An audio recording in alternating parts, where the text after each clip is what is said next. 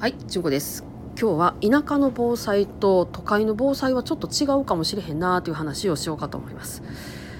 えー、先日からのこの大寒波ですね。えーうちも例に漏れず雪まみれになりまして、えーもうあちこち凍結しまして、えー水がね止まりました。あの水道管破裂です。家帰ってきたら水じゃあじゃあ漏れててもう大変なことになってたんです。でも気が動転してですねまずまあまあ水道の、ね、元栓を探すと確かこれやったかなと思ってまあそれも止めたんですよ。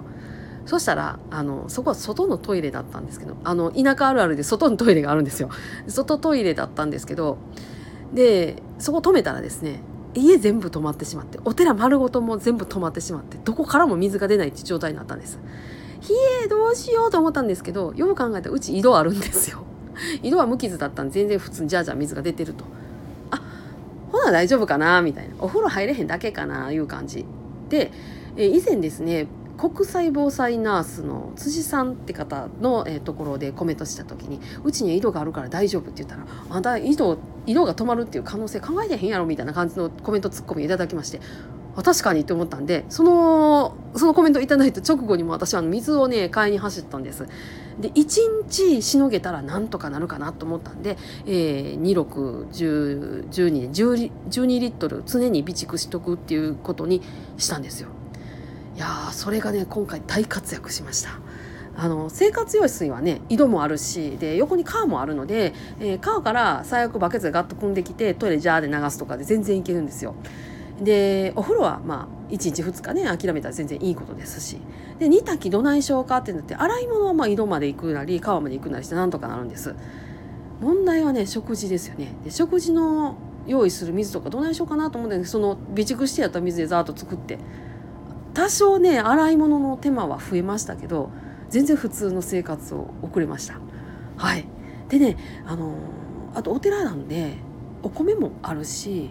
えーおけそく言うてねあのお餅をねお供えするんですけどこれも養鶏あるしで食べ物まず困らないんですね。お味噌もあるしお醤油も置いてあるしお塩もあるしね。野菜もあるし、うん、こんな感じで全然困らへんし。であと何ですか段取るって言ったかって、まあ、今回はあの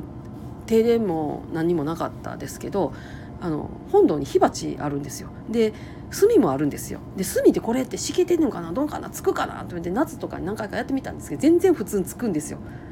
で、えーだるまストーブもあるし灯油も備蓄してるっていうことで暖を取るっていう部分にも全然問題はないわけなんですよね。なのでうちなんか断水してもあんま困らなかったんですよ。あーなんかプチ防災訓練かなみたいな感じで。あののんきに過ごしておりました。ところがねこれがねあの都会だとこうはいかないなっていうのをちょっと私も都会暮らしの長かったものでそれを思い出しててね。いや水も電気も火燃やすっていうのはそもそもできないですからねあの都会だと。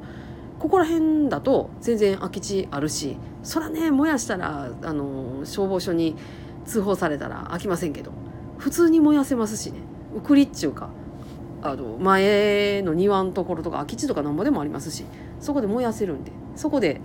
物燃やしといたらそれで暖を取るって最悪それもできるのであんまり苦労しないのかな田舎の防災とかって思いました。あとは積雪ですね。うちのあたりだと自治会のおっちゃんたちが持ってるトラクターにえー、あれなんて言うんですか？あのアタッチメントつけて除雪車になるんですよあれが。であれでバリバリバリバリってこうあざ中の村中の道を書いてくれはってそこそこ通れるっていう状態にしてくれはったんですよ。